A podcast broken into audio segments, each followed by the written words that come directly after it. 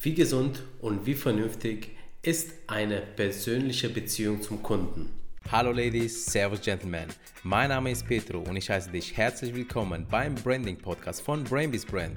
Hier erhältst du vom Markenexperten praxisnahe Tipps, mit denen du deine Marke zum nächsten Erfolgslevel katapultierst.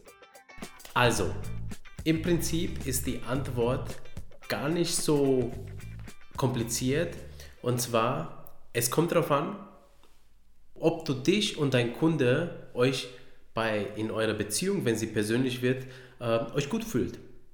In dem Moment, wo einer von euch sich dabei nicht gut fühlt, wenn es um persönliche Themen geht oder wenn man mal abends ein Bier zusammen trinken geht oder wenn man zusammen Zeit mit der Familie verbringt, ähm, dann ist es auf jeden Fall ungesund. Ja? Also da ist der Moment, wo ähm, einer von euch beiden die Reißleine ziehen sollte und sich einfach auf Geschäft konzentrieren soll.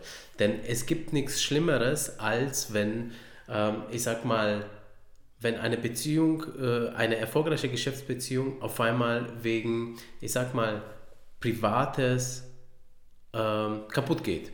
Und das passiert nämlich sehr, sehr oft. Zum Beispiel, wenn Freunde miteinander Geschäfte machen. Ähm, ein Anzeichen dafür, wann, wann, äh, wann es ungesund äh, wird oder vernünftig wird, ist nämlich, wenn äh, du merkst, dass du dich nicht mehr traust, konkret den Sachverhalt, den du gerade im Kopf hast, ähm, mit den Kunden anzusprechen. Oder andersrum genauso der Kunde mit dem Lieferanten. Also wenn, wenn ihr euch nicht mehr traut, miteinander ähm, zu sprechen, äh, das wirklich klar und deutlich auf den Punkt zu bringen, dann heißt es, okay, das ist ein Warnsignal, jetzt sollte ich mich mehr auf das Berufliche konzentrieren und weniger auf das Private. Ähm, da müsst ihr euch natürlich überlegen, ist mir jetzt das Private eher lieber oder das Geschäftliche. Wenn euch das Geschäftliche äh, wichtig ist, dann solltet ihr das auf jeden Fall ansprechen, dass es jetzt zu privat wird und dann, ähm, dass ihr euch ein bisschen so zurückzieht, damit euch der andere nicht äh, falsch versteht. Ähm, und dann äh, konzentriert euch wirklich für eine Zeit lang nur auf ein Business. Wenn euch aber das Private sehr wichtig ist, weil ihr einfach sehr, sehr gute Freunde ähm, äh, geworden seid, dann solltet ihr auch das unbedingt ansprechen, dass euch jetzt unangenehm ist, über, ich sag mal, die harten Fakten miteinander zu sprechen. Harten Fakten nenne ich zum Beispiel Preis, ja? Konditionen, ähm, genaue Auftragsdurchführung. Ähm, wie umgehen, wenn es mal nicht so klappt, ja, also wenn ihr mal die Zeit hinterherhinkt oder wenn ähm, die Leistung nicht hundertprozentig passt, ja, wenn, wenn diese Sachen nicht mehr ganz klar angesprochen werden können und wenn nicht mehr Lösungen angeboten werden können, dann ist es, äh, dann, dann, dann wird die Beziehung insgesamt vergiftet, sowohl die private wie auch die geschäftliche Beziehung. Deswegen solltet ihr, wenn ihr gute Freunde seid, einfach sagen, pass auf, es gibt eine rote Linie und wir besprechen darüber Geschäftliches und darunter ist Privates. Ja? Und wenn einer von euch beiden nicht so richtig mit der Linie umgehen soll, dann wie gesagt, dann, dann konzentriert euch nur noch auf den Beruflichen. Ja? Ähm, das gilt vor allem, wenn jetzt, ich sag mal, die Freundschaft über den Beruf gekommen ist, also dass ihr euch über den Beruf kennengelernt habt. Dann ähm, dann, dann ist es auch so oft, dass ihr beruflich zusammengekommen seid, ihr habt euch gut verstanden und dann später merkt ihr, ähm, dass durch die persönliche Beziehung einfach, ich, ich sag mal, Preisverhandlungen schwieriger werden. Ähm, bei den Leistungen, dann geht ihr eher, ich sag mal, privat äh, aufeinander los, beziehungsweise äh, muss gar nicht aufeinander losgehen, sondern es ist dann so, dass es privat auch ein bisschen eher still ist, äh, man geht nicht mehr so gern essen miteinander und so weiter.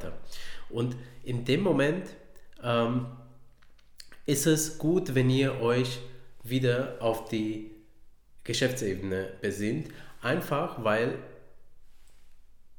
ähm, ihr damit angefangen habt. Ja, so. Und da zieht ihr euch einfach privat etwas zurück. Ja, und ähm, irgendwann pendelt sich das dann so ein, dass ihr dann nur noch geschäftlich miteinander zu tun habt.